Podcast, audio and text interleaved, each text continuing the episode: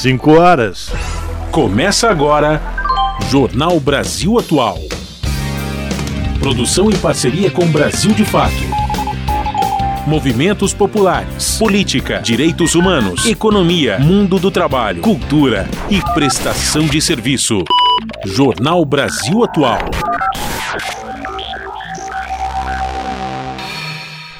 Olá, muito boa tarde. Hoje é terça-feira, dia 7 de novembro. Eu sou o Rafael Garcia, junto com Cosmo Silva, apresentando mais uma edição do Jornal Brasil Atual. E estas são as manchetes de hoje. Mais de 600 pessoas de oito países foram autorizadas a deixar a faixa de Gaza. Nenhum brasileiro foi relacionado. Essa é a quinta lista com liberados para passar pela fronteira com o Egito pelo terminal de Rafah. Secretário-geral da ONU pede ação para superar crise de humanidade no conflito Israel-Palestina. Antônio Guterres cobra respeito às leis internacionais e cita números recordes de mortos entre jornalistas e funcionários das Nações Unidas. Manifestantes do Movimento dos Trabalhadores Sem Teto protestam em frente à sede da Enel e cobram o restabelecimento de energia. Cerca de 200 mil residências ainda sofrem com a falta do serviço. E a Secretaria Nacional do Consumidor notifica a Enel para explicar a interrupção de fornecimento de energia na cidade de São Paulo e outros 23 municípios da região metropolitana. E o Senado debate o custeio e organização das entidades sindicais. Participantes disseram que após a reforma trabalhista, cresceram os casos de trabalhadores que não recebem o que é devido. Estudo realizado em 15 municípios mineiros aponta que a população ainda sofre os efeitos do rompimento da barragem da mineradora Samarco, que ocorreu há exatos oito anos.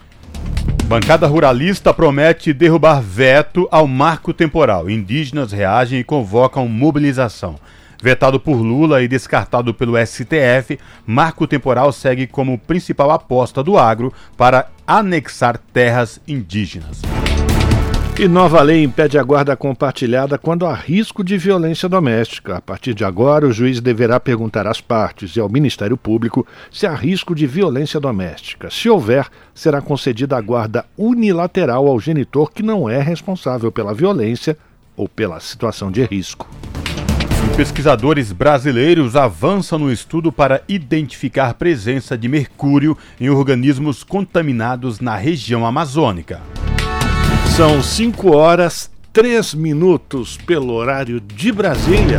Participe do Jornal Brasil Atual por meio dos nossos canais nas redes sociais. No Facebook, facebook.com barra Rádio Brasil Atual. Instagram, arroba Rádio Brasil Atual. No Twitter, arroba RA Brasil Atual. Tem também o WhatsApp, o número é 11 9 6893 7672.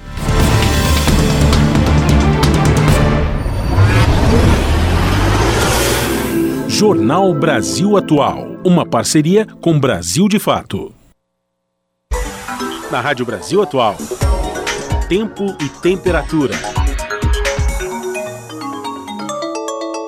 A tarde dessa terça-feira aqui na capital paulista é de tempo ensolarado, sem nuvens. Agora os termômetros marcam 25 graus, mas a sensação é de muito mais calor. Não esqueça de se hidratar, se for sair de casa é bom levar uma garrafinha de água. Não há previsão de chuva e na madrugada aqui na capital paulista fará 15 graus. Em Santo André, São Bernardo do Campo e São Caetano do Sul faz 24 graus neste momento e a tarde dessa terça-feira também é de muito calor. E na madrugada, na região do ABC, a temperatura fica na casa dos 15 graus. Em Mogi das Cruzes, neste momento, também faz 24 graus, sem nuvens no céu. A temperatura cai nas próximas horas e a madrugada em Mogi vai ser mais gelada, com a temperatura na casa dos 14 graus. Em Sorocaba, interior de São Paulo, faz 27 graus. A sensação é ainda de mais calor, mas não há previsão de chuva. Na madrugada fará 16 graus. Eu sou o Lucas Souza e no finalzinho do jornal eu volto para falar como é que fica o tempo nessa quarta-feira. Na Rádio Brasil Atual, está na hora de dar o serviço. Muito bem, vamos lá, vamos saber como é que está a situação do trânsito na cidade de São Paulo, final de tarde de terça-feira, agora 5 horas 5 minutos, e a CET, a CET diz que são 408 quilômetros de ruas e avenidas monitoradas com trânsito congestionado. 408 quilômetros. A pior região nesse momento é a Zona Oeste, apresentando 131 quilômetros de lentidão. A Zona Sul vem na sequência com 122 Zona Leste 59, Zona Norte 49, por fim, a região central 47 quilômetros de ruas e avenidas com trânsito congestionado. E lembrando ao motorista que de agora até às 8 da noite, carros com, com placas finais 3 e 4 não podem mais circular no centro expandido de São Paulo por conta do rodízio municipal de veículos. E agora a gente vai saber como é que está a situação do transporte público sobre trilhos com ele, Cosmo Silva. Muito boa tarde. Boa tarde, mas eu senti a falta de uma expressão aí. Ah, sim. Enquanto o astro rei brilha lá no, no céu, o Cosmo brilha aqui no estúdio. Pois é, pois é, tava faltando, né? 5 horas e 6 minutos. Vamos falar agora da situação do metrô nesta tarde de terça-feira, 7 de novembro. Faltando dois dias aí pro dia 9 de novembro, Rafael. Sabe o que, que acontece no dia 9 de novembro? Me esclareça, por favor. Ah, acho que é aniversário aí de um astro, de um certo astro rei. Ah, é verdade. Cosmo Silva ficando cada vez mais idoso e com cada vez menos cabelo na cachola. Pois é, vamos falar então da situação do metrô, porque o metrô informa que todas as linhas estão funcionando em situação de tranquilidade, sem nenhuma intercorrência para os passageiros nesta tarde de terça-feira. E esta mesma situação se repete nos trens da CPTM, que é a Companhia Paulista de Trens Metropolitanos, que atende a capital e grande São Paulo, incluindo o ABC Paulista, Rafael Garcia. A CPTM informa que quem utiliza as linhas de trens aqui da cidade de São Paulo neste momento não vai encontrar nenhum problema. E algum problema para quem pretende pegar as rodovias Anchieta ou Rodovia dos Imigrantes nesta tarde de terça-feira, Rafael? Não, não, não, não, não não há nenhum ponto de congestionamento no sentido de quem vai para o litoral ou para o ABC. Agora, quem está na Baixada vai subir agora para a capital vai encontrar congestionamento na rodovia dos imigrantes do 59 ao 46, segundo a concessionária, por excesso de veículos. Então a subida pela imigrante está com trânsito congestionado nesta terça-feira. Nas outras rodovias que fazem parte da, do sistema Anchieta Imigrantes, tudo tranquilo, não tem nenhum ponto de congestionamento. Se você precisa pegar a estrada agora, agora. Atenção e boa viagem. Rádio Brasil Atual 98.9 FM. Uh!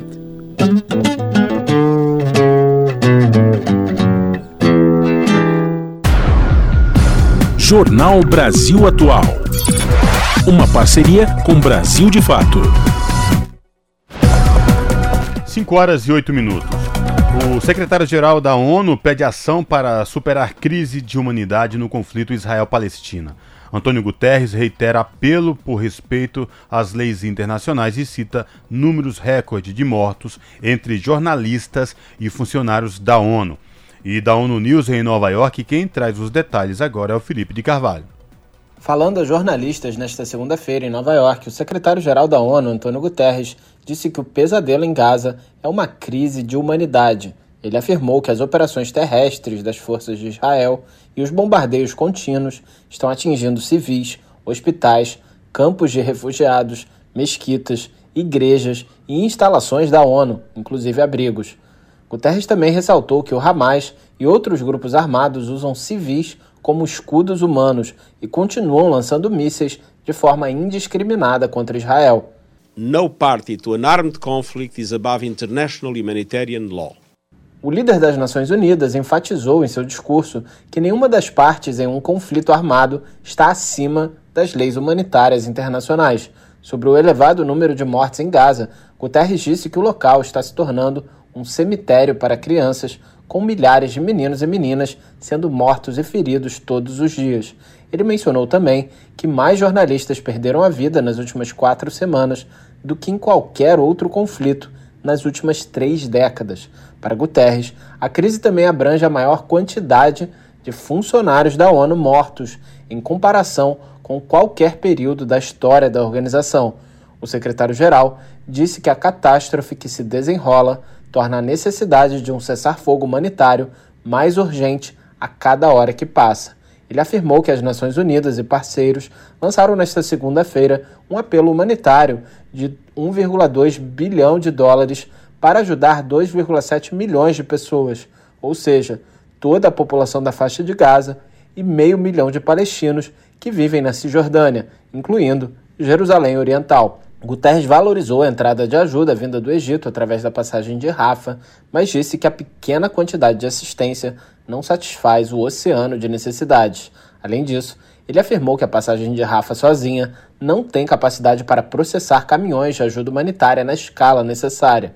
Pouco mais de 400 caminhões atravessaram para Gaza nas últimas duas semanas, em comparação com 500 por dia antes do conflito. E até o momento, a ajuda enviada não inclui combustível.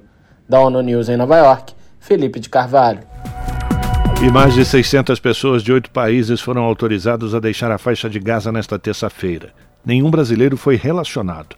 Esta é a quinta lista com liberados para passar pela fronteira de Gaza com o Egito pelo terminal de Rafah. No total, são 605 estrangeiros, entre eles 159 da Alemanha, 104 da Romênia, 102 da Ucrânia, seguidos de cidadãos do Canadá, França, Filipinas, Moldávia e Reino Unido. A expectativa do Itamaraty é que os 34 brasileiros que aguardam autorização para deixar Gaza sejam incluídos na próxima lista a ser divulgada nesta quarta-feira. O grupo segue abrigado nas localidades de, de Khan Yunis e Rafah, perto da, da, fronteira com o Egito. E, de acordo com Itamaraty, desde o dia 9 de outubro, os nomes foram informados às chancelarias egípcia, israelense e também às autoridades de Gaza. Segundo o governo, veículos contratados seguem de prontidão para passar com o grupo por Rafah até o Egito, com destino ao aeroporto do Cairo. São 5 horas e 12 minutos. O Comitê USP pela Democracia e um grupo de intelectuais e artistas brasileiros vai realizar na quinta-feira, às 18, um ato em defesa da liberdade da Palestina e pelo imediato cessar-fogo do exército israelense em Gaza. O protesto contra o genocídio da população palestina será realizado no auditório Milton Santos, no prédio da História e Geografia, na cidade universitária Zona Oeste de São Paulo. O ato é, fundamenta é fundamentado por um manifestante que pede um basta ao genocídio em Gaza. Diante da falência do sistema internacional, da cumplicidade e conivência da União Europeia, do apoio incondicional e ultrajante dos Estados Unidos, o documento defende que o governo brasileiro tome medidas como revogar imediatamente todos os acordos militares e de segurança já firmados com o Estado de Israel. Pede também que o apoio à reativação do Comitê da ONU contra o crime de apartheid para que ele possa averiguar e encaminhar para julgamento o caso atualmente em curso no território da Palestina histórica. Você está ouvindo? Jornal Brasil Atual, uma parceria com Brasil de Fato. São 5 horas 13 minutos. A Comissão de Constituição e Justiça do Senado Federal aprovou hoje o texto da proposta de emenda à Constituição da reforma tributária. O texto recebeu 20 votos favoráveis e 6 contrários. A proposta foi apresentada pelo senador Eduardo Braga, que é o relator do projeto, no último dia 25 de outubro. Ontem, o presidente Lula se reuniu com lideranças do Senado e com ministros de Estado para alinhar os últimos detalhes da votação. A reforma é uma das principais pautas econômicas do governo, considerada a maior prioridade do ano. A PEC foi aprovada em dois turnos pela Câmara dos Deputados no fim do primeiro semestre. Após a aprovação na CCJ, a PEC vai ao plenário amanhã ou na quinta-feira.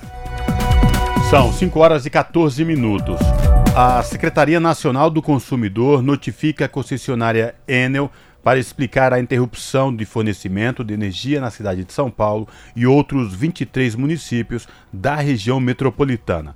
Mais detalhes na reportagem de Daniela Longuinho. Pela estimativa da Senacom, órgão ligado ao Ministério da Justiça, mais de 2 milhões de consumidores sofreram os efeitos da ausência da prestação de um serviço considerado essencial Com isso, a Enel São Paulo deverá prestar informações no prazo de 24 horas sobre a regularização do atendimento, canais à disposição dos consumidores, além de ampliar a comunicação no período de maior demanda.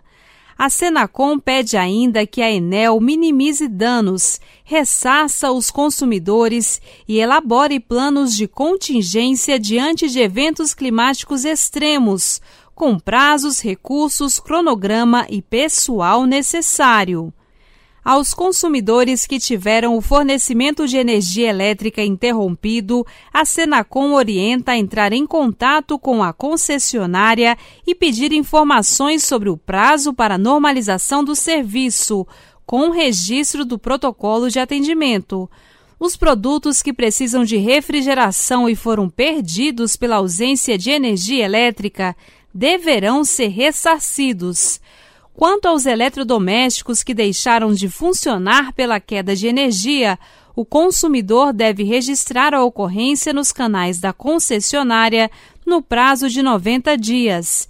Fica estabelecido o prazo de 10 dias para inspeção dos equipamentos danificados e de 20 para providenciar o ressarcimento. O monitoramento dos efeitos e reparo de danos será coordenado de forma integrada pelo PROCON de São Paulo. A ANEEL, Agência Nacional de Energia Elétrica, deve prestar informações sobre a eficiência dos serviços prestados pela concessionária. Também fica criado o canal de denúncias junto à Senacom para acompanhar o atendimento aos consumidores pela Enel do Estado. Segundo o comunicado da Enel São Paulo, até a tarde desta segunda-feira a energia foi restabelecida para 76% dos clientes impactados pelas fortes chuvas do último fim de semana. Nós fizemos contato com a concessionária Enel para um posicionamento sobre a notificação da Senacom, mas não obtivemos retorno até o fechamento desta reportagem. Da Rádio Nacional em Brasília, Daniela Longuinho. E a Defesa Civil de São Paulo confirmou nesta terça-feira a oitava morte em decorrência do temporal que atingiu várias regiões do estado na última sexta-feira, provocando um apagão em áreas da capital e da região metropolitana. A vítima foi atingida por uma árvore na cidade de Ibiúna, no interior de São Paulo. Ela estava internada e não resistiu. O governo paulista não deu mais detalhes sobre o caso. E o nosso contato agora no Jornal da Rádio Brasil Atual é com o Gabriel Valeri, o Gabriel, que é repórter do portal da Rede Brasil Atual, redebrasilatual.com.br. Olá, Gabriel, boa tarde, seja bem-vindo, tudo bem? Prazer te receber aqui no Jornal da Rádio Brasil Atual. Olá, Cosmo, olá a todos os ouvintes, prazer é todo meu. Gabriel, na última sexta-feira, uma chuva com ventos muito fortes, a partir daí caos, transtorno e muitas dores de cabeça para milhões de paulistanos e população da Grande São Paulo. Até ontem a gente sabia que milhares ainda estavam sem energia elétrica. É, tinha uma informação que talvez hoje o serviço fosse normalizado. Eu sei que o destaque do portal da RBA que você traz para os nossos ouvintes é sobre essa questão, é isso mesmo?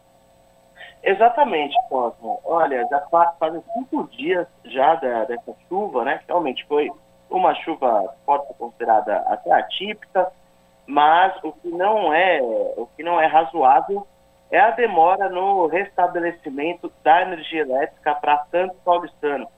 Veja bem, Cosmo, já depois de cinco dias, ainda a estimativa é que 200 mil imóveis permanecem sem luz na cidade de São Paulo é mais um caso de uma empresa privatizada que toca um serviço público essencial, é, falhando terrivelmente na, na prestação de serviço.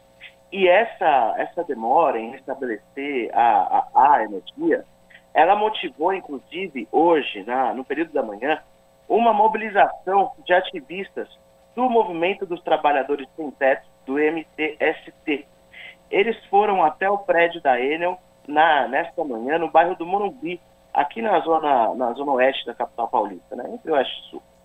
É, esses, esses manifestantes, eles entraram no prédio da Enel e eles demandam coisas muito básicas, como eles demandam o restabelecimento imediato da energia para essas duas, 200 mil pessoas que ainda são afetadas. E, além disso, um ressarcimento coletivo dos prejuízos causados a essa população, correto? É, como nós dissemos, é o quinto dia já que essa chuva atingiu, é, oito pessoas morreram, né? 2,1 milhões de imóveis ficaram sem luz durante algum momento. E a Enel indica que que que está realizando esforços para religar a energia nesses locais. Entretanto, é, alguns pontos devem ser comentados. Por exemplo, o fato de que a Enel ela reduziu 36% o número de funcionários desde que comprou a antiga Eletropaulo estatal, né? E também há de se falar que essa empresa, que ela é italiana, ela anunciou que os esforços, majoritariamente os esforços que, é, é, é, é financeiros que eles, vão, que eles vão despender nos próximos períodos, nos próximos meses, são majoritariamente na Europa. 75% do, do dinheiro que eles vão utilizar é na Europa. Então não tem uma perspectiva de um investimento real, de um investimento para sanar esses prejuízos causados pela, por essa falta de, de cuidado na distribuição é, da energia aqui de São Paulo, Cosmo.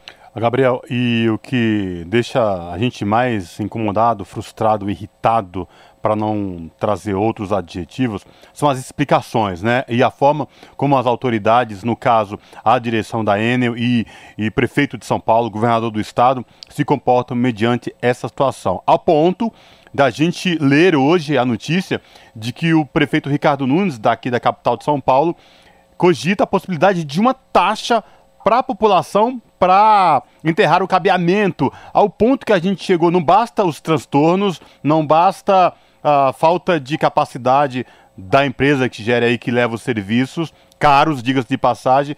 E aí vem que essa proposta estapafúrdia do prefeito é uma coisa inacreditável, né, Gabriel? Não, realmente, né? É aquela coisa, é investimento público para sustentar os, os lucros absurdos de acionistas de empresas que nem são brasileiras e essa ideia estapafúrdia que seria para aterrar fios em alguns bairros, que realmente, né, o aterramento de fios, é, que inclusive é previsto em legislação, em legislação é, municipal, em lei orgânica, é, mas nunca foi, foi tocada a fio, é, esse aterramento realmente reduziria drasticamente esse problema, já que os fios estariam é, enterrados, né? Não, não, não, não, teria problema com queda de árvores. Realmente, é uma ideia que não faz o menor sentido do prefeito. E hoje, já que você lembrou bem, o presidente da, da Enel, o italiano Nicolà Cotuno, Cotunho, ele, ele falou, inclusive, que não há de se falar em desculpa, viu? E ele, eles não vão pedir sequer desculpa para a população de São Paulo, porque realmente foi uma chuva atípica então, é la lavar as mãos e, e, seguir esse trabalho totalmente insuficiente. É muito fácil lavar as mãos, dizer que o problema é da questão da chuva, dos ventos fortes. Ok, tudo bem, foi uma chuva típica com ventos acima dos 100 km, mas a capacidade de gerir o problema da empresa que oferece esse serviço tem que ser de imediato, tem que ser de bate-pronto. E isso não aconteceu. Nós estamos falando de cinco dias, população ainda sem energia elétrica, gente perdendo seus bens de consumo, leite para quem tem crianças novas, vacinas nas UBSs, remédios, enfim. Ouvir essa explicação do presidente da estatal é uma coisa que chega a beirar não só o ridículo, mas a falta de respeito com toda a população de São Paulo e da região metropolitana, Gabriel. Exatamente, é, é inexplicável, é que nós cobramos mesmo, é, é a resposta a esses problemas, é, é, a questão de investimentos, é uma, é uma empresa é, que comprou uma estatal, foi uma privatização, e agora eles, eles trabalham com, com, como se sem, sem, sem, a menor perspectiva de melhorar de melhora de serviço, como vemos em outras estatais que foram privatizadas, né, Costa?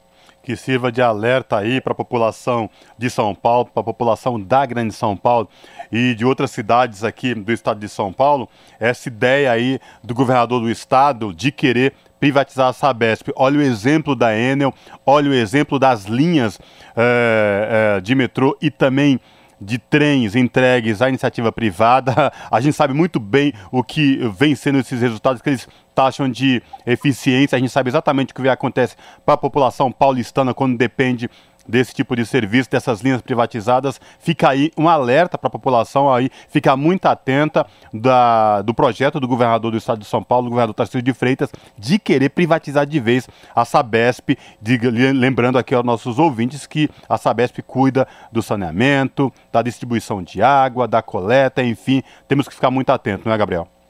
Exatamente, Tarcísio, que, como os ouvintes devem saber, que ele é carioca, né? Ele não é, não é paulista, ele é carioca ele, ele quer importar esse modelo, né, que no Rio de Janeiro a, a Sabesp da SEDAI foi privatizada e peço para o ouvinte buscar aí nos arquivos, é também um péssimo exemplo de gestão do saneamento básico e da distribuição de água no Rio de Janeiro.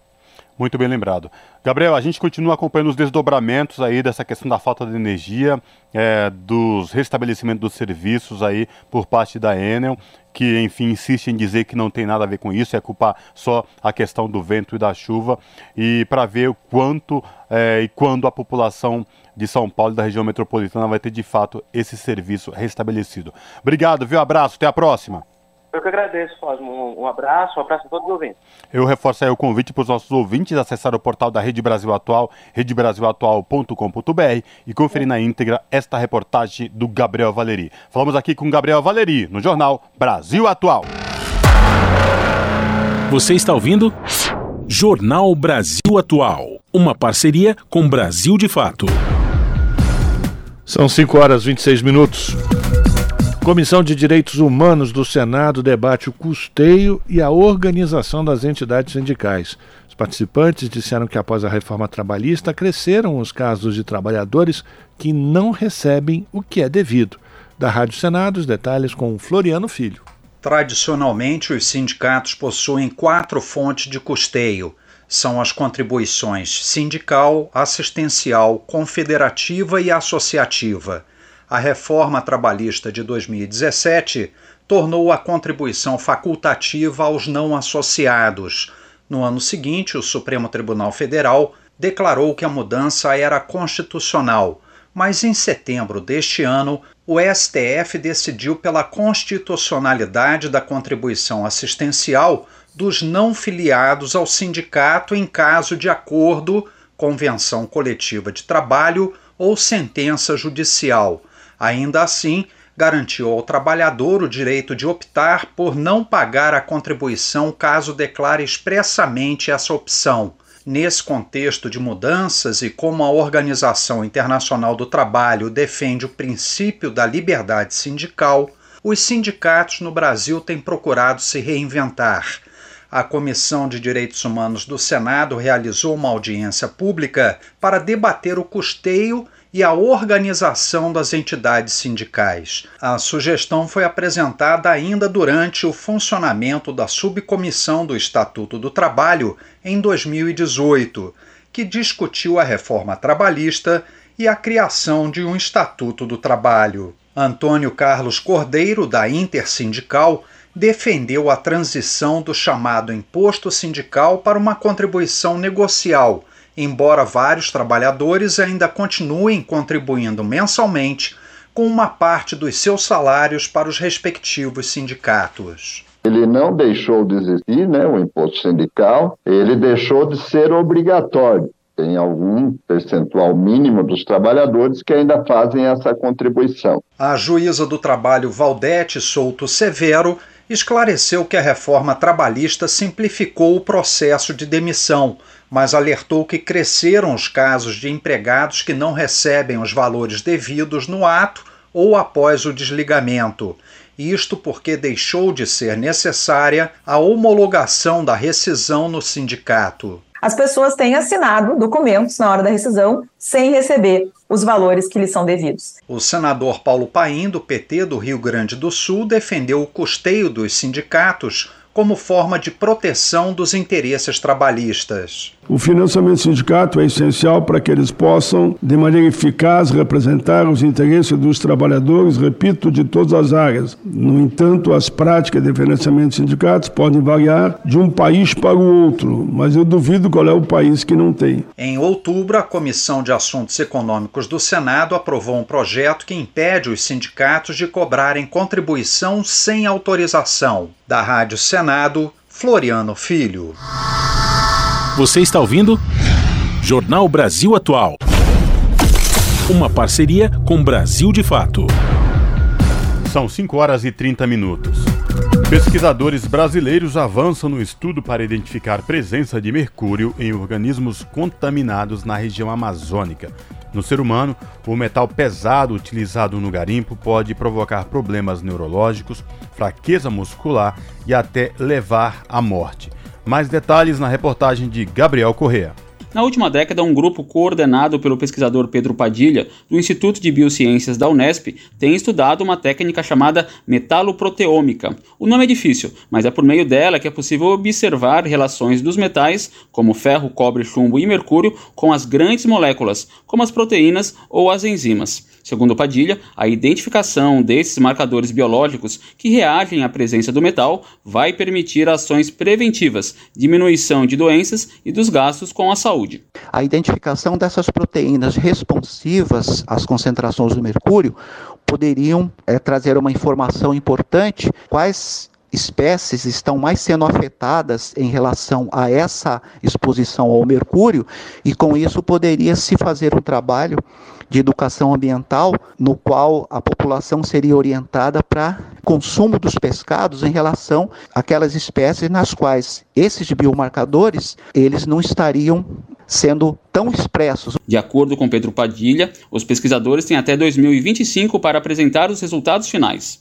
O material final que a gente está sendo cobrado, inclusive pelo SUS, que tem a participação do SUS nesse projeto, é nós fecharmos num único biomarcador, ou seja, por uma simples coleta de sangue, extrair o plasma e no plasma identificar se essa proteína responsiva à concentração de mercúrio está com um aumento de expressão, diminuição de expressão. Identificado isso, medidas relativas a, ao tratamento do paciente poderia ser feito com muito mais rapidez. A presença do mercúrio nos peixes está relacionada não só ao garimpo, mas também à construção de usinas hidrelétricas que podem movimentar o mercúrio antigo já depositado no fundo de rios, como o Rio Madeira. Segundo Padilha, mesmo o Rio Negro, menos impactado diretamente, também já apresenta altas concentrações de mercúrio. Pesquisas mostram que um quinto dos peixes consumidos nos centros urbanos da Amazônia apresentam no tecido muscular níveis de mercúrio acima do limite recomendado pelas Nações Unidas e pela Agência Nacional de Vigilância Sanitária. Da Rádio Nacional em São Luís, Gabriel Correa. 5 horas e 32 minutos e a bancada ruralista promete derrubar veto ao marco temporal. Os indígenas reagem e convocam mobilização. Vetado por Lula e descartado pelo STF, o marco temporal segue como principal aposta do agro para anexar terras indígenas.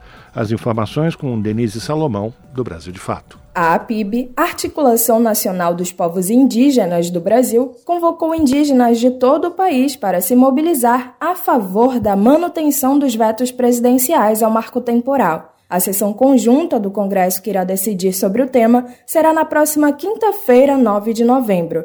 O presidente Luiz Inácio Lula da Silva, do PT, vetou os pontos inconstitucionais do projeto de lei, entre eles o critério de tempo para validar demarcações, mas manteve alguns pontos considerados como retrocessos por indígenas e indigenistas, por permitirem a abertura de áreas indígenas ao agronegócio.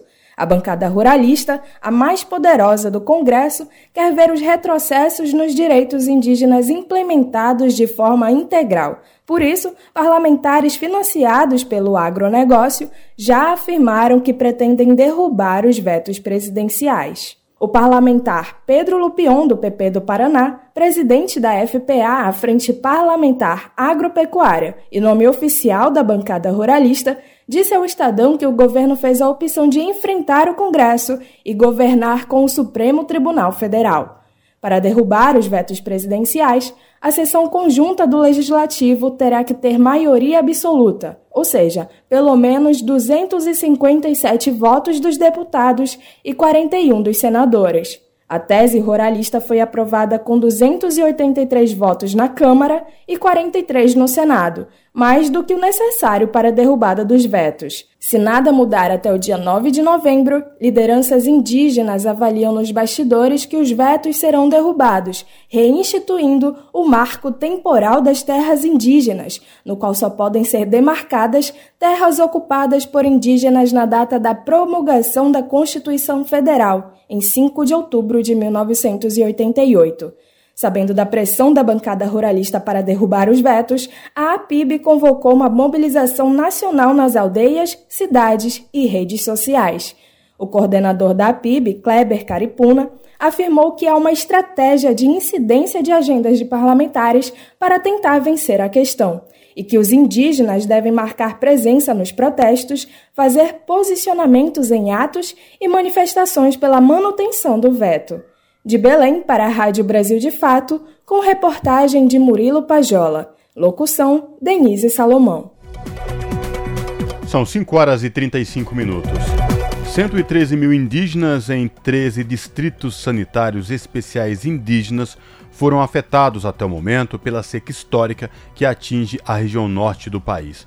São 1.511 aldeias com acesso fluvial prejudicado o Ministério da Saúde criou o Comitê de Respostas a Eventos Extremos na Saúde Indígena para oferecer apoio logístico, como a ampliação de contratos de horas-voos aos locais inacessíveis, além de cestas básicas, equipes de combate a incêndio, ações para recuperar a navegabilidade dos rios e antecipação de benefícios sociais.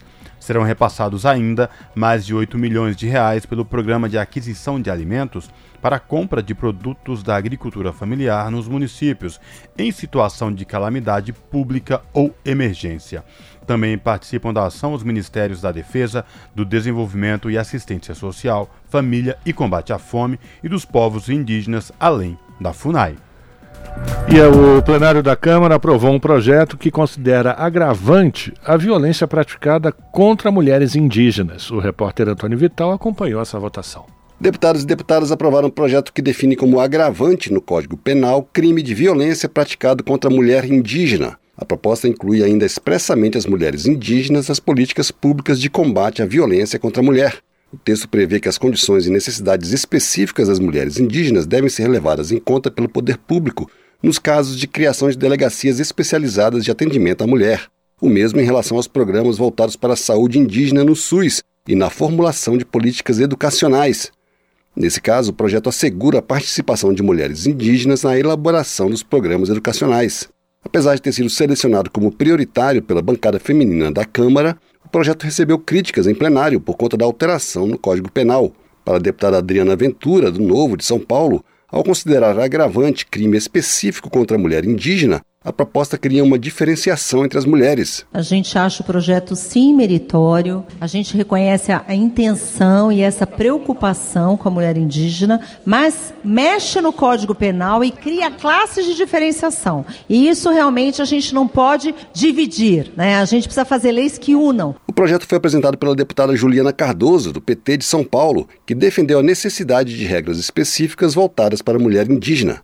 Ela disse que as mulheres, até mesmo por uma questão cultural, acabam sendo vítimas de violência. E ainda tem etnias que acabam tendo uma relação violenta contra as mulheres, mas por conta da questão cultural, geracional, todas as mulheres acabam achando que aquela violência é natural e não é. Para a relatora da proposta, a deputada Célia Chacriabá, do PSOL de Minas Gerais, o projeto inclui na legislação as condições para que o poder público atue de forma direcionada para garantir saúde e educação e para enfrentar a violência contra as mulheres indígenas. Segundo ela, é uma reparação histórica. O Brasil começa pelas mulheres indígenas. Então, nós estamos fazendo aqui uma reparação histórica, porque nós não queremos mais que mulheres indígenas sejam tombadas por estar defendendo seus direitos, sejam mortas em seu território, ou quando também estão acessando o seu direito por estar na universidade ou mesmo dentro do parlamento. O projeto que inclui como agravante no Código Penal crime de violência praticado contra a mulher indígena e reforça ações de saúde e educação voltadas para esse público, seguiu para análise do Senado.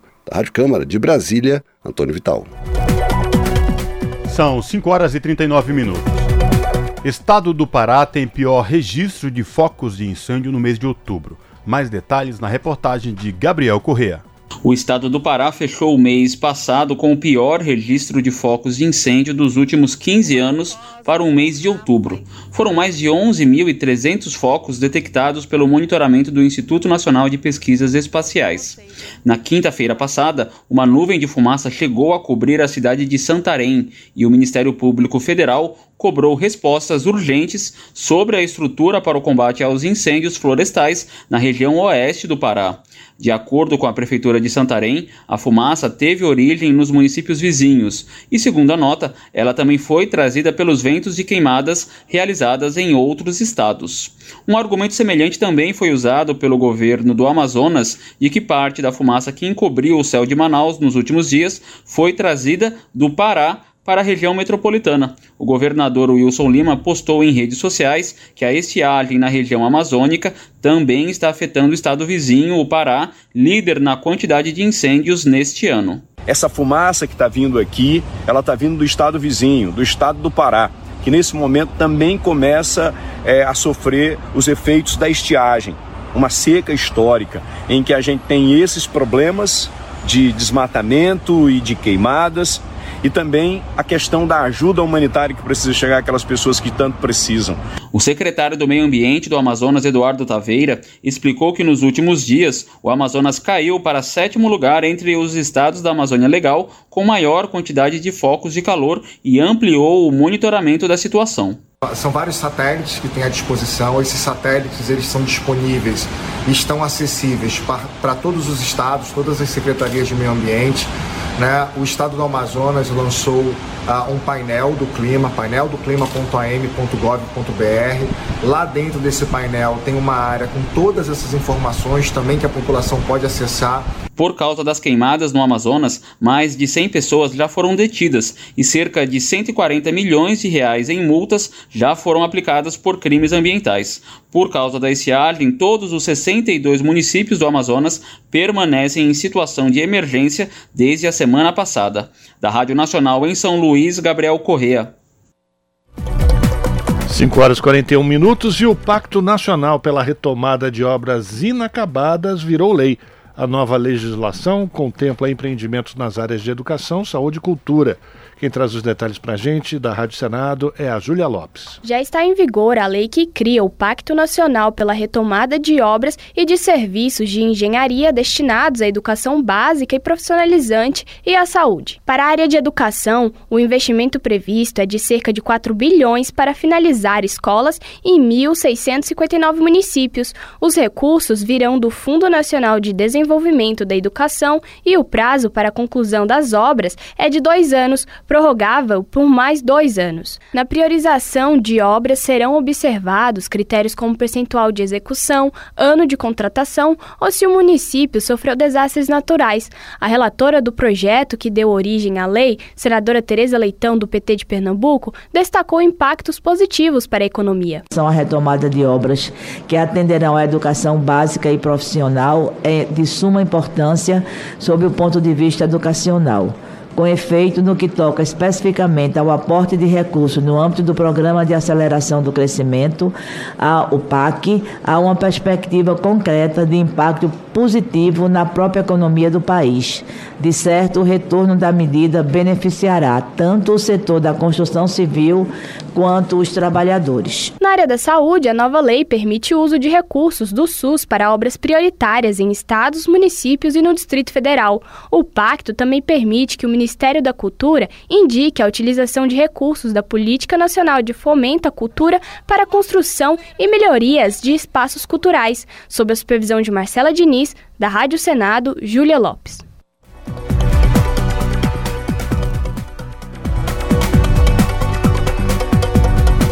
São 5 horas e 44 minutos. Mais de 200 dias de guerra no Sudão deixam crianças no limite, é o que alerta a Unicef. país africano se torna a pior crise de deslocamento de crianças de todo o mundo, com 3 milhões de menores refugiados da violência generalizada. E da ONU News, agora em Nova York, quem traz os detalhes para a gente e volta aqui trazendo esses detalhes é o Felipe de Carvalho, da ONU News. O Fundo das Nações Unidas para a Infância, Unicef, pediu um compromisso redobrado da comunidade internacional e de todas as partes em conflito para acabar com o pesadelo implacável vivido por milhões de crianças todos os dias no Sudão. Segundo a agência, o país possui agora a maior crise de deslocamento de crianças do mundo, com um registro de 3 milhões de menores fugindo da violência generalizada em busca de segurança, comida, abrigo e cuidados de saúde. A maioria delas está dentro do Sudão e outras milhares estão abrigadas em campos improvisados em países vizinhos. Cerca de 14 milhões de crianças no Sudão precisam urgentemente de assistência humanitária. De acordo com a Unicef, muitas delas estão vivendo em um estado de medo interminável, que inclui medo de serem mortas, feridas, recrutadas ou usadas por grupos armados. Os relatos de violência sexual relacionada a conflitos, incluindo estupros, têm sido numerosos. Com a intensificação dos combates nas últimas semanas em lugares como Khartoum, Darfur e Cordofão, a preocupação é que as violações dos direitos das crianças continuem aumentando. Até agora, o Unicef recebeu denúncias de mais de 3,1 mil violações graves, incluindo assassinato e mutilação de menores. A agência da ONU também alerta que nenhuma das crianças sudanesas conseguiu voltar à escola, o que coloca o futuro de toda uma geração em risco. Cerca de 19 milhões de crianças no Sudão não conseguem retornar às salas de aula, tornando esta uma das piores crises educacionais do mundo. A ameaça iminente de doenças mortais, como cólera, dengue, sarampo e malária, também está aumentando, com surtos já em expansão.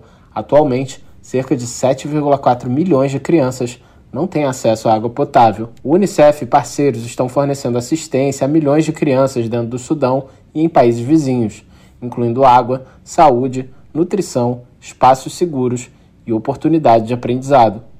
Da ONU News em Nova York, Felipe de Carvalho. Você está ouvindo Jornal, Jornal Brasil, Brasil Atual.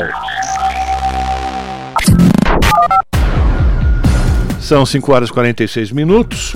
E o recente caso de montagens de fotos nuas de alunas de um colégio particular no Rio de Janeiro acendeu um alerta sobre o uso da inteligência artificial e também os riscos de crimes digitais.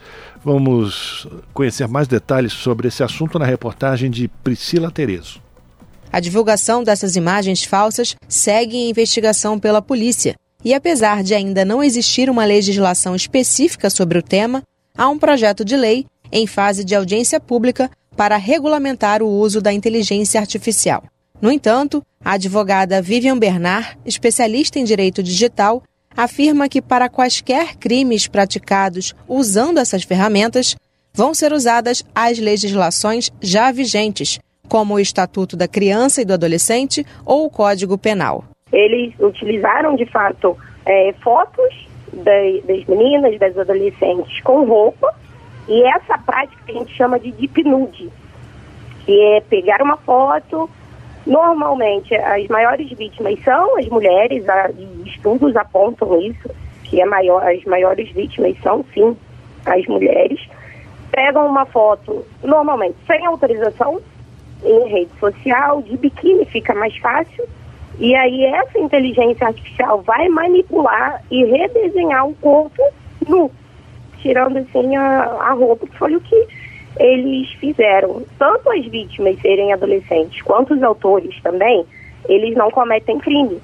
Eles cometem o que a gente chama de ato infracional. Então é um fato previsto como crime, mas sendo praticado por menores, e aí a gente pode tipificar, que é falar sobre esse fato que tem previsão como crime, mas é um ato infracional, no 241C do ECA, que é manipular, né, em cena pornografia, de sexo explícito, criança ou adolescente. A advogada Andréa Auger, especialista em direito digital e crimes na internet, destaca que as vítimas possuem duas ferramentas importantes para evitar mais constrangimentos nesses casos.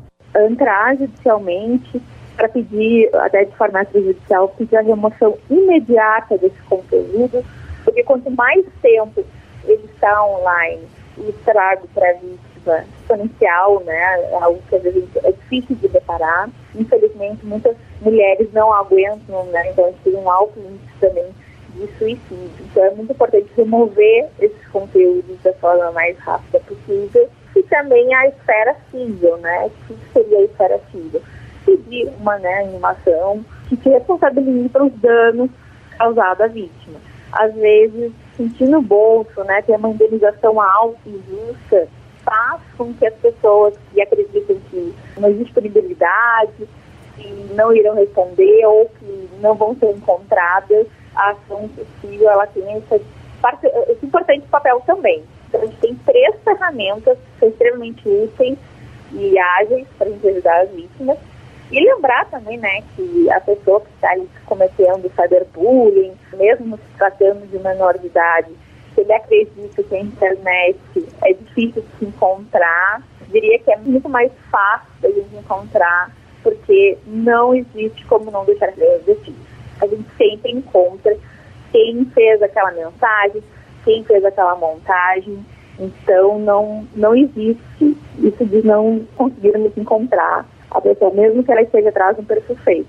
O professor e coordenador do Laboratório de Estudos sobre Imagem e Cybercultura da Universidade Federal do Espírito Santo, Fábio Gouveia, diz que o problema não são as ferramentas, mas o uso indevido delas para a prática de crimes ou atos infracionais. Por isso, ele acredita que é preciso regulamentar também as redes sociais, onde esses conteúdos são postados. São as mesmas ferramentas que são usadas para várias funções, para criar personagens fictícios e essas ferramentas elas estão à disposição. O problema muitas vezes não é a ferramenta, é o uso que a pessoa está fazendo. Quer dizer, um adolescente que está usando uma ferramenta dessa, com esse intuito de provocar bullying, provavelmente tem outras questões afetivas, psicológicas precisam ser analisadas. A ferramenta por si só, ela não é um problema, porque ela é muito utilizada para outras finalidades. Usar uma ferramenta para criar embaraço nas outras pessoas é que passa a ser um, uma nova situação que provavelmente vai demandar das autoridades um olhar mais atento a essa situação. O monitoramento e a orientação dos pais ou responsáveis são essenciais para evitar esses tipos de problema, explica a advogada Andréa Auger é fundamental ter um monitoramento dos pais. Então, saber o que, que exatamente está fazendo, olhar o histórico, olhar o histórico, né, tem uma rede social, quem segue, quem está conversando, ter esse monitoramento que não está retirando né, da criança ou do adolescente a privacidade, mas é um monitoramento. Criança e adolescente precisam, né, mais esse espaço digital porque a gente tem que pensar fora do espaço digital. Eu quero saber onde meu filho está, né? Eu não vou deixar meu filho sem saber onde ele está. Não, então ele vai me comunicar. A mesma, da mesma forma funciona o digital. Eu tenho que saber por onde que ele está indo, com quem que ele está falando, sobre o que ele está falando. Então, assim, criança não deveria né, ter um grupo mesmo que seja com brincadeirinhas, com conteúdo sexual, isso é extremamente grave quem tem que fazer esse monitoramento são os pais, junto né, de uma conscientização.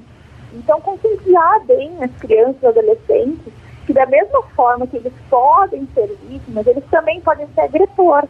Então, eles precisam ter consciência do que estão fazendo, do quão grave pode se tornar uma brincadeira que, a princípio, eles não sequer imaginariam que iria agredir uma outra pessoa ou agredir uma colega.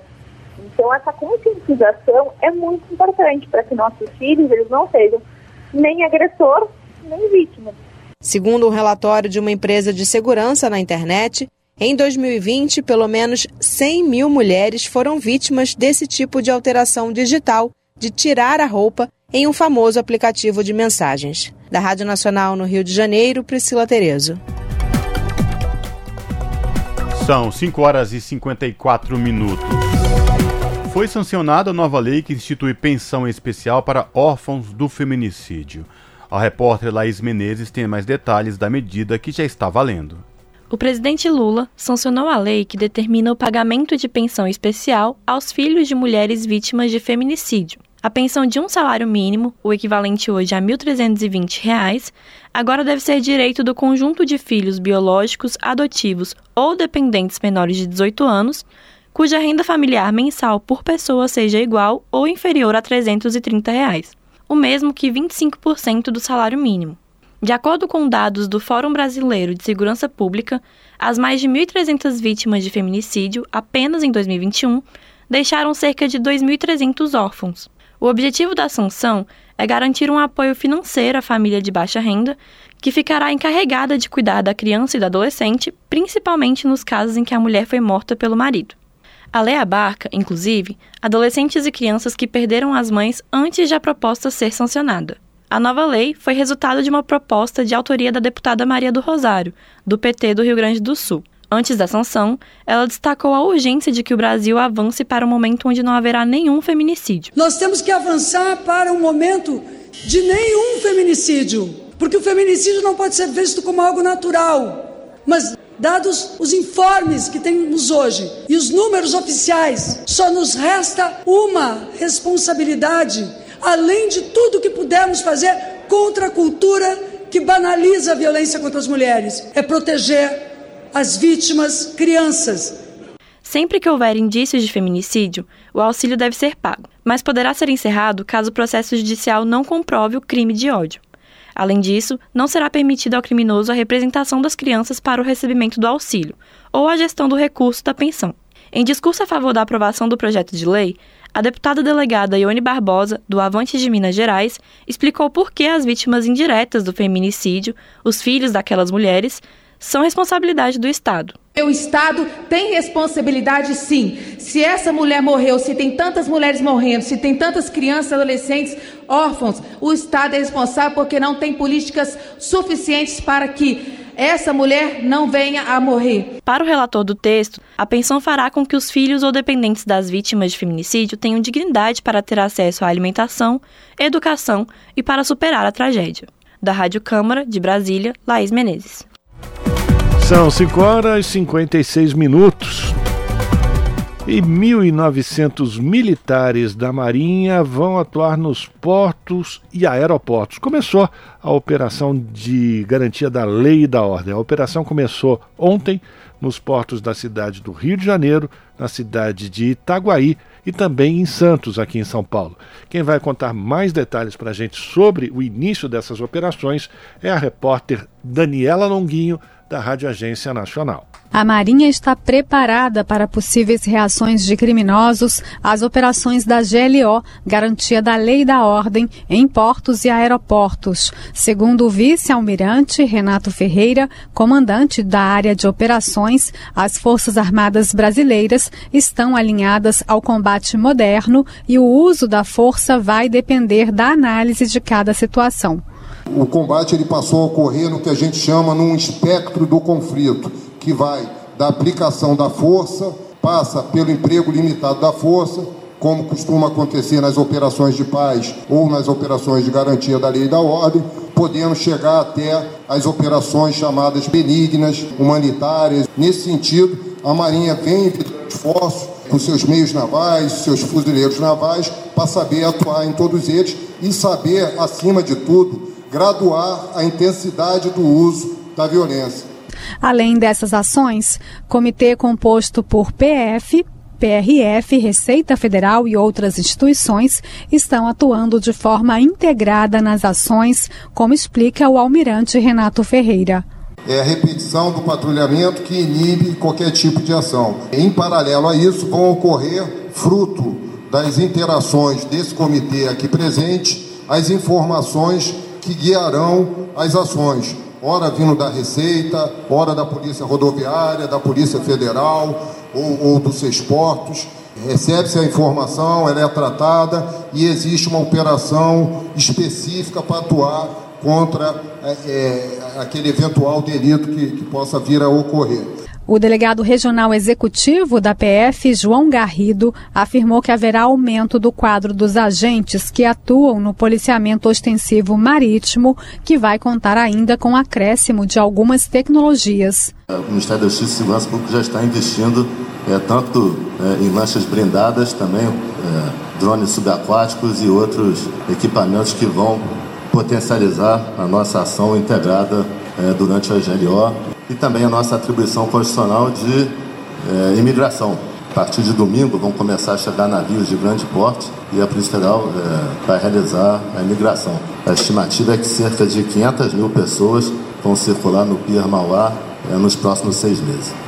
A Marinha do Brasil está empregando 1.900 militares, além de 126 meios navais e aeronavais na operação. O Rio de Janeiro concentra o maior contingente, que está voltado para o patrulhamento da Baía de Guanabara. A operação de GLO tem previsão de término em maio do ano que vem. Da Rádio Nacional no Rio de Janeiro, Fabiana Sampaio. 18 horas. Rádio Brasil Atual. Para sugestões e comentários, entre em contato conosco por e-mail redação@jornalbrasilatual.com.br ou WhatsApp DDD 11 96893 7672. Acompanhe a nossa programação também pelo site redebrasilatual.com.br.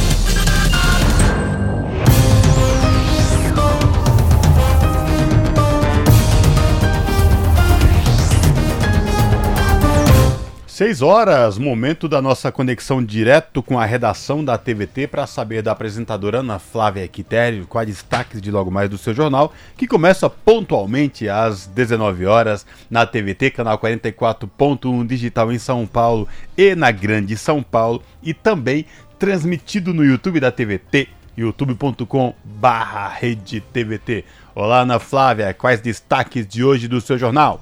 Olá, Cosmo, Rafa e Fábio. Uma excelente noite de terça-feira a vocês e a todos os ouvintes da Rádio Brasil Atual. E vamos a mais destaques da edição de hoje aqui do seu jornal para vocês terem um spoiler do que esperam por vocês quando o assunto é notícias e informações que as outras emissoras não dão, hein? Vem com a gente.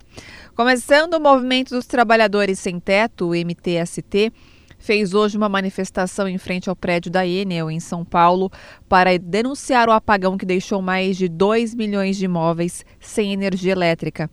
Os problemas com a empresa não são recentes, tanto que desde maio há uma CPI em andamento na Assembleia Legislativa de São Paulo para apurar possíveis irregularidades e práticas abusivas cometidas pela Enel na prestação de serviços de fornecimento de energia elétrica. Vamos falar também, ainda falando de São Paulo e questões de empresas né, privatizadas e que têm, né, estão ali na lista de privatizações do governo estadual. É, a venda da Sabesp, a Companhia Estadual de Saneamento Básico, vem sendo acelerada pelo governo, seguindo a política da gestão Bolsonaro, que destruiu a economia do país. Vale a pena ficar muito atento, saber, pesquisar o que está por trás da privatização de uma empresa como a Sabesp ou até mesmo como uma empresa de energia como a Enel, que é um caso, e tem, tem, tantas outras que foram privatizadas e estão na lista não só do governo estadual, mas do que esteve, né, no caso do governo federal no, na gestão passada. Temos aí exemplo Eletrobras, então sempre é bom estar atento, né, o que está por trás de uma privatização. Bom, ainda falando sobre o Sabesp, né, partidos políticos e entidades sindicais conseguiram suspender uma audiência pública marcada para ontem, que tinha o objetivo de tentar apressar ainda mais esse processo de privatização da empresa. Tudo isso né, na calada da noite. Outro assunto: servidores públicos de Minas Gerais deram início a uma greve geral em oposição às medidas adotadas pelo governo de Romeu Zema, do Novo. Os trabalhadores protestam contra o congelamento de salários e a suspensão de concursos públicos. Além dessas questões, o governador também está tentando impor uma medida que retire o direito da população em opinar sobre o processo de privatização de empresas públicas de saneamento e energia do Estado. Imagina você população que tem direito a voto não poder dar a sua opinião justamente em um processo tão importante que envolve justamente nós, população, porque né, quem tem as consequências, quem paga o pato depois somos nós, né? E você não tem o direito de falar, de ter que ficar quieto porque você está sendo aí censurado. Então, outra matéria também para a gente prestar bem atenção. E para finalizar, a Comissão de Constituição e Justiça do Senado aprovou hoje por 20 votos a 6 o texto principal da proposta da reforma tributária. O texto, que simplifica as regras de impostos, tem destaques em análise e também tem destaques em análise e depois segue para o plenário, o que deve acontecer amanhã. Então é interessante vocês acompanhar essa reportagem também, porque explica exatamente o que está dentro do texto, né? Enfim, a principal proposta da reforma tributária, para vocês entenderem o que vai mudar. Bom, esses foram os destaques de hoje, hein? Mas para mais notícias e informações, daqui a pouquinho é só vocês se conectarem com a gente no seu jornal para vocês se manterem atualizados. Um bom jornal, Fábio, Cosmo e Rafa. Beijão grande para todo mundo que nos escuta nesse momento. E eu aguardo todos vocês, hein? Até lá. Esse é o Jornal Brasil Atual. Uma parceria com Brasil de Fato. 6 horas e 5 minutos. Rafael Fábio, ouvinte do Jornal da Rádio Brasil Atual. Ontem, uma brasileira foi vítima de xenofobia no aeroporto do Porto, segunda maior cidade de Portugal. Esse vídeo viralizou na internet pela agressividade e os xingamentos que esta brasileira sofreu no aeroporto lá do Porto. Ela estava na esteira para pegar a mala e, segundo relatos dessa brasileira, a mala dessa portuguesa caiu no pé e ela falou a seguinte expressão: ai, doeu. A portuguesa ficou extremamente irritada e a partir daí começou a xingamentos, falta de Foi respeito. o que bastou para a portuguesa perder a linha. Perdeu por completo e aí, enfim, este vídeo viralizou. Inclusive, este vídeo está no YouTube da TVT, youtube.com/redtvt e também no Instagram da TVT, arroba RedeTVT. Vamos soltar esse vídeo e depois a gente comenta as agressões da portuguesa à brasileira. Você pode filmar o que você quiser, até pode pôr na internet. Vou pôr. Pode pôr à vontade, olha, olha aqui a minha carinha. Pode pôr na internet. Vou pôr no jornal também, eu vou te processar. Sua porca, vai para a sua terra, sua porca. Você sabe quem é você? Eu sou portuguesa de raça. Eu sou portuguesa de raça. Você que é brasileira, vai para a sua terra. Estão a invadir Portugal, esta raça. Isto não é possível. Tá aí, o áudio é, que nós conseguimos extrair do vídeo, vocês acabaram de ouvir esse áudio da portuguesa proferindo xingamentos à brasileira, essa brasileira que vive legalmente, ela tem cidadania, dupla cidadania, é, vive na Itália e estava a trabalho, tinha que retornar a Barcelona e esses xingamentos o que reforça aí o aumento da xenofobia contra brasileiros na Europa, pois Rafael. É, e ela bate na cara dizendo que ela é uma portuguesa de raça, um, uma situação absolutamente é, incompreensível, mas existem motivos para esse tipo de comportamento estar tá crescendo em Portugal. O número de brasileiros que vivem hoje em Portugal vem batendo recorde ano após ano, não é isso, Cosmo? É, são é. mais de.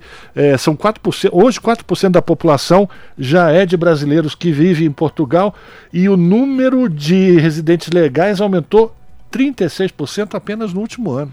Pois é, exatamente. Em cima disso, tem um estudo de 2017 a 2021 que as denúncias de xenofobia contra brasileiros em Portugal cresceram 505%. Esses são dados da Comissão para a Igualdade e contra a Discriminação Racial do país.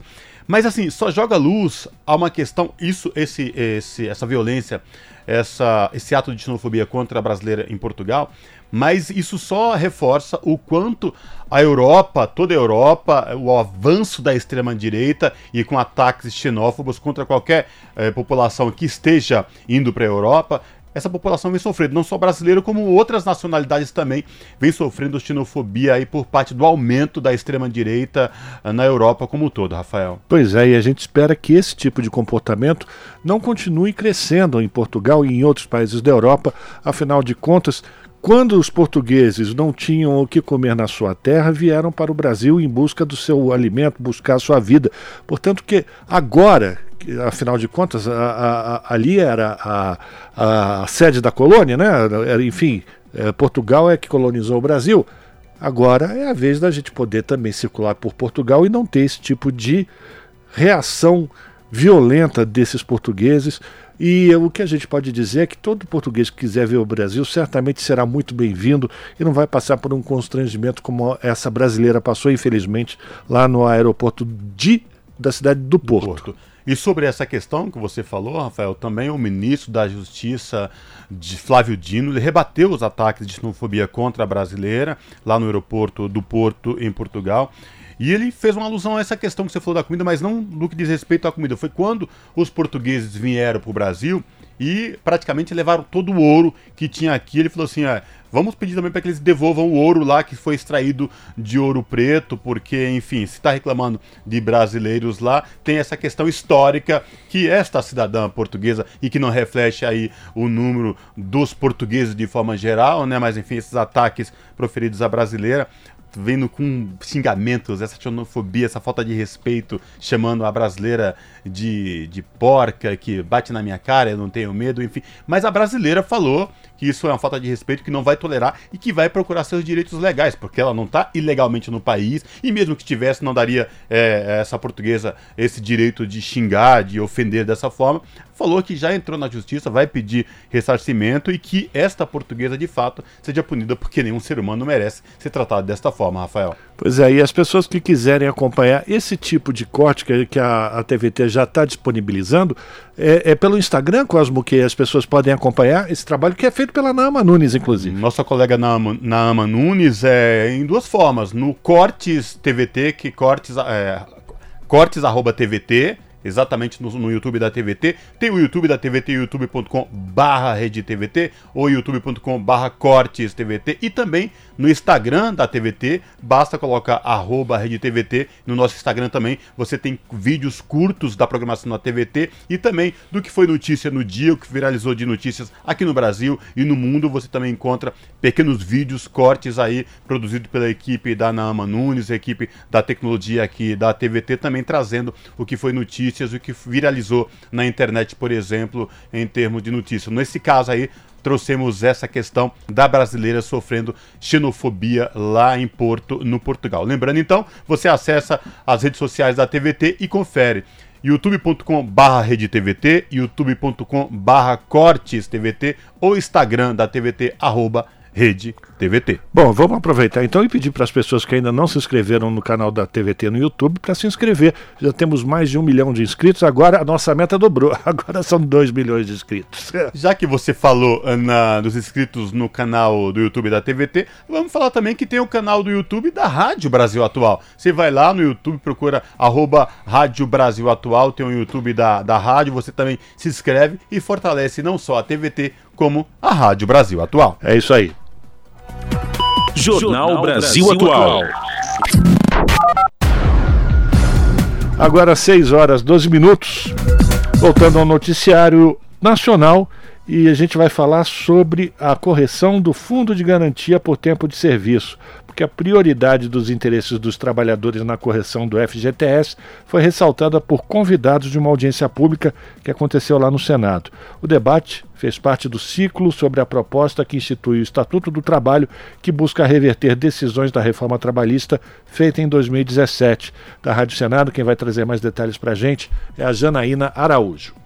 Como parte do ciclo de debate sobre a sugestão legislativa que institui o Estatuto do Trabalho, a audiência pública da Comissão de Direitos Humanos tratou da necessidade de um novo índice de correção do Fundo de Garantia por Tempo de Serviço. Questionada em ação no Supremo Tribunal Federal, a correção do FGTS feita atualmente pela taxa referencial, ATR, deve ser substituída por um índice que recupere perdas inflacionárias. Foi o que defenderam os convidados da reunião.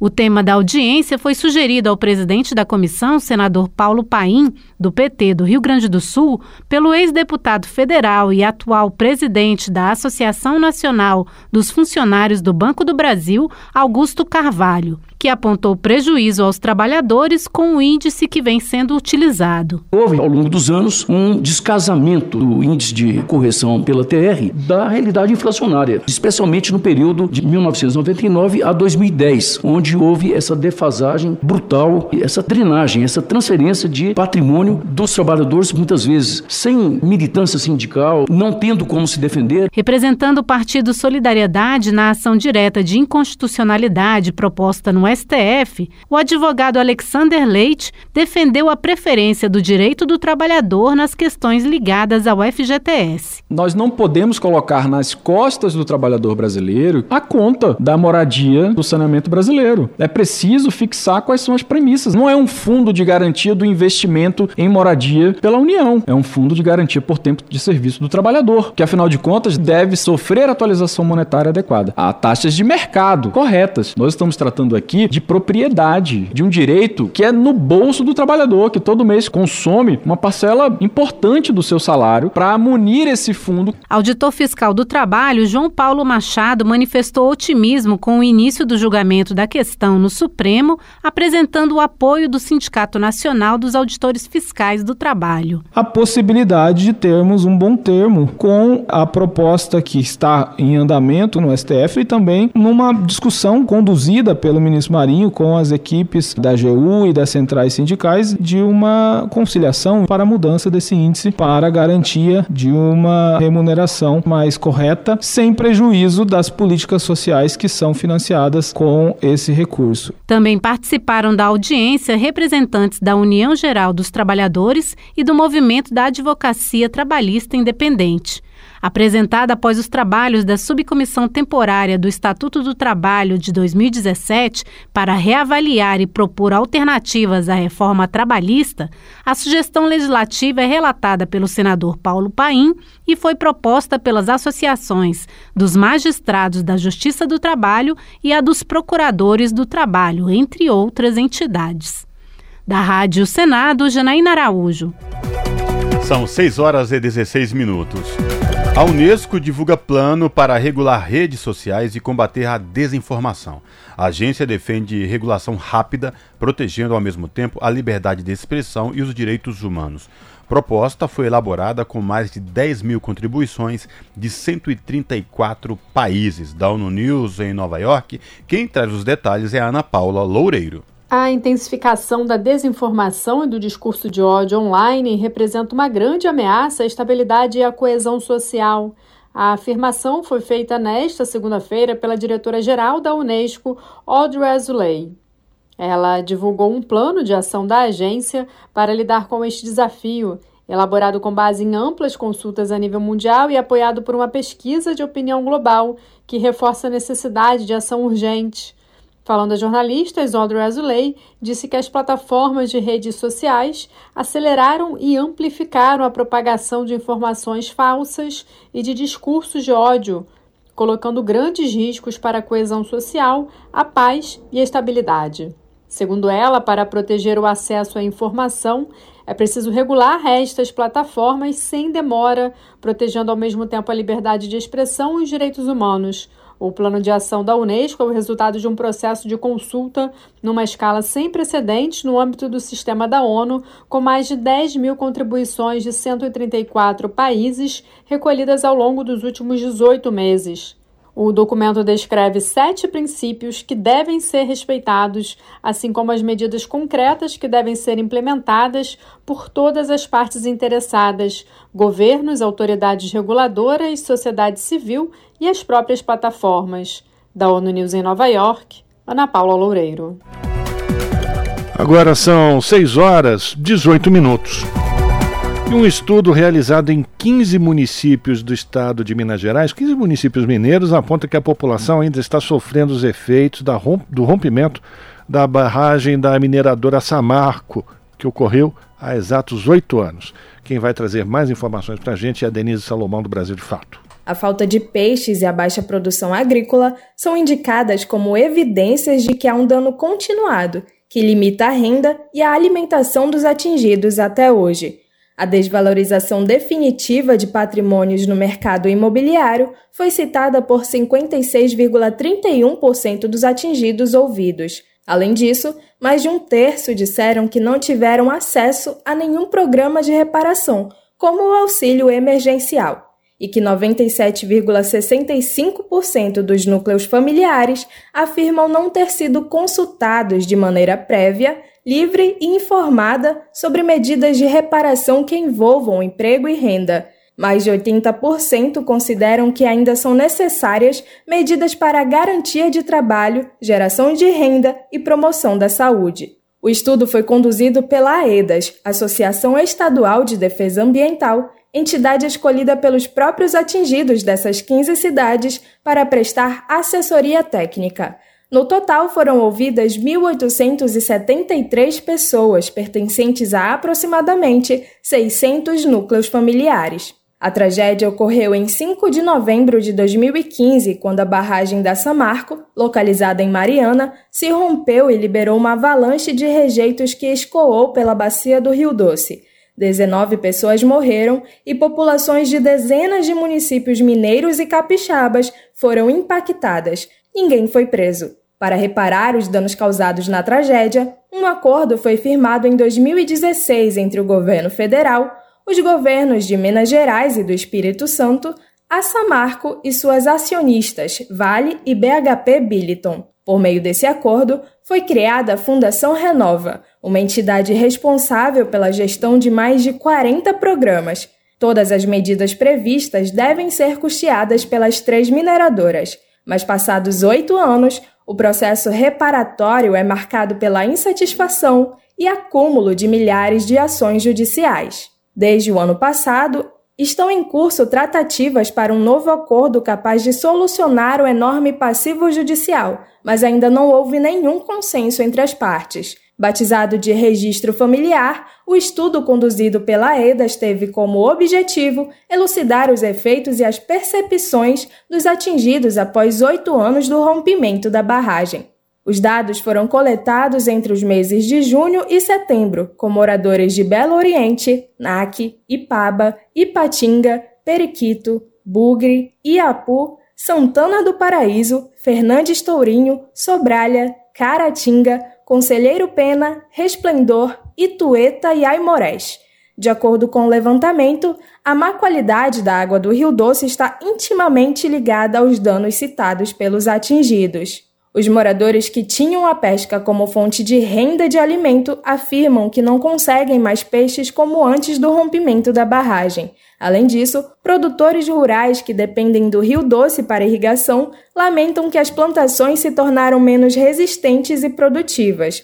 Os resultados mostram que 91% dos entrevistados afirmaram que as despesas pessoais ou familiares aumentaram após o rompimento da barragem, sendo que para 84,89% houve alta nos gastos com alimentação. A coordenadora institucional da AEDAS, Franciele Vasconcelos, destaca que 91% das pessoas que foram atingidas pelo rompimento da barragem exerciam algum tipo de atividade de subsistência relacionada ao Rio Doce e que hoje elas não têm mais a mesma condição que tinham de prover sua subsistência. O estudo também buscou compreender os danos sob uma perspectiva de gênero.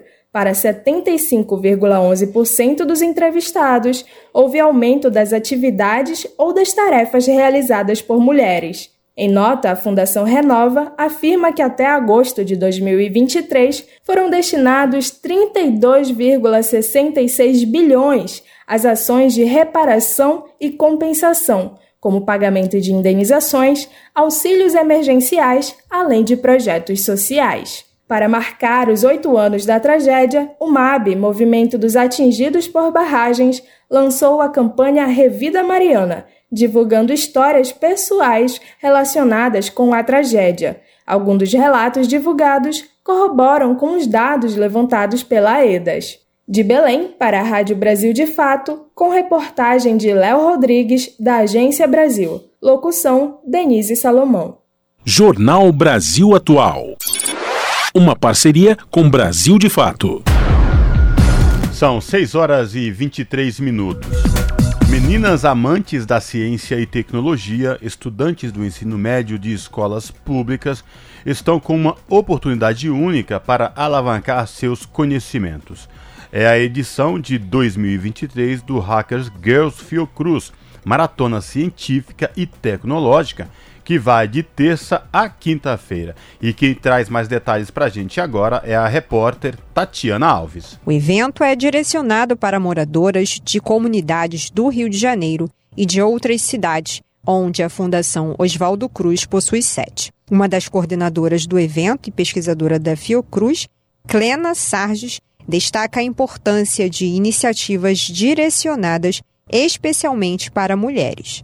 A gente quer também desmistificar que meninas não podem fazer programação, não podem mexer nas áreas voltadas às ciências exatas. Por isso que a gente volta essa iniciativa para o público feminino e especificamente para alunas de escolas públicas, para que elas tenham a oportunidade de vislumbrar uma profissão no futuro e também que elas possam ter um, um início no mercado de trabalho promissor para elas, né? Os melhores projetos apresentados no final da maratona vão ser premiados. As selecionadas ainda vão ter oportunidade de elaborar soluções em saúde para seus próprios desafios e aprender a desenvolver softwares em nível básico.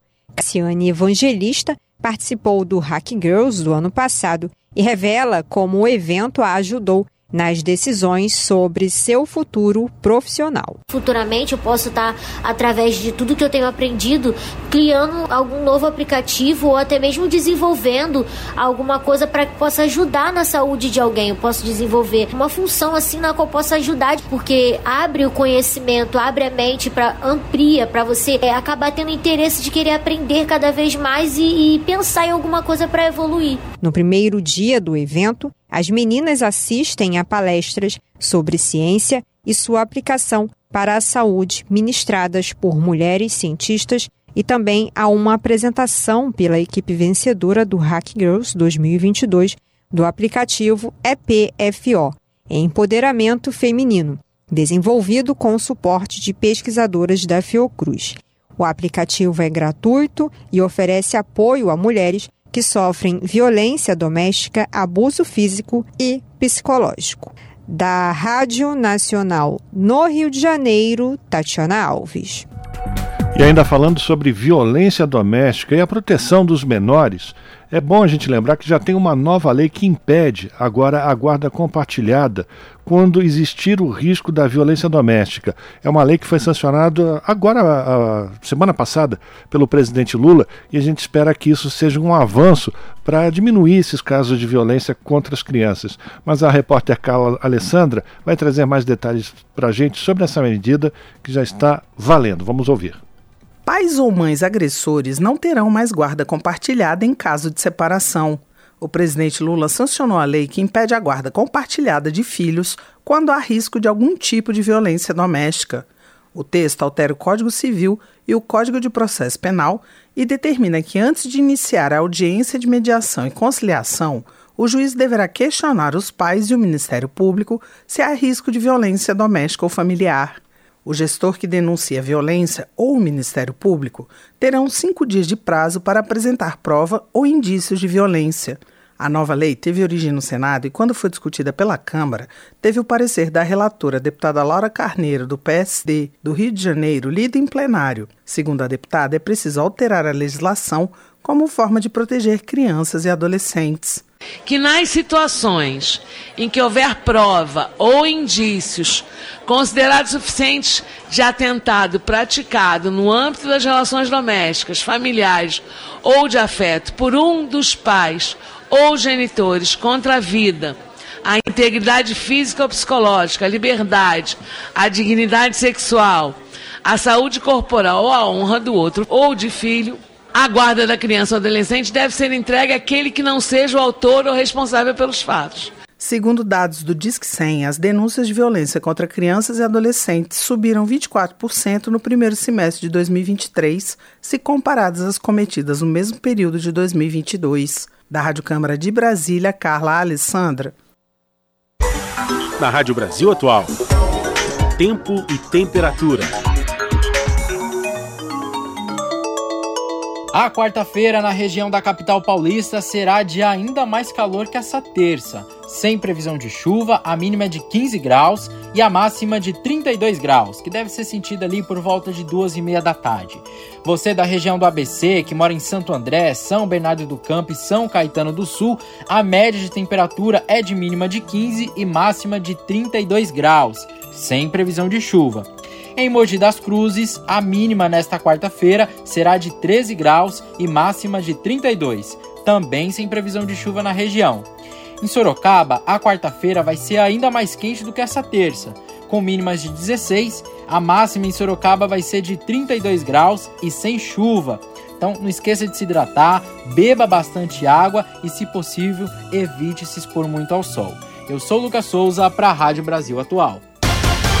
E a gente termina aqui mais uma edição do Jornal Brasil Atual com trabalhos técnicos de Fábio Balbini, na apresentação Cosmo Silva e eu, Rafael Garcia. Você acompanha agora o papo com Zé Trajano e pela TVT a partir das 7 da noite tem o seu jornal.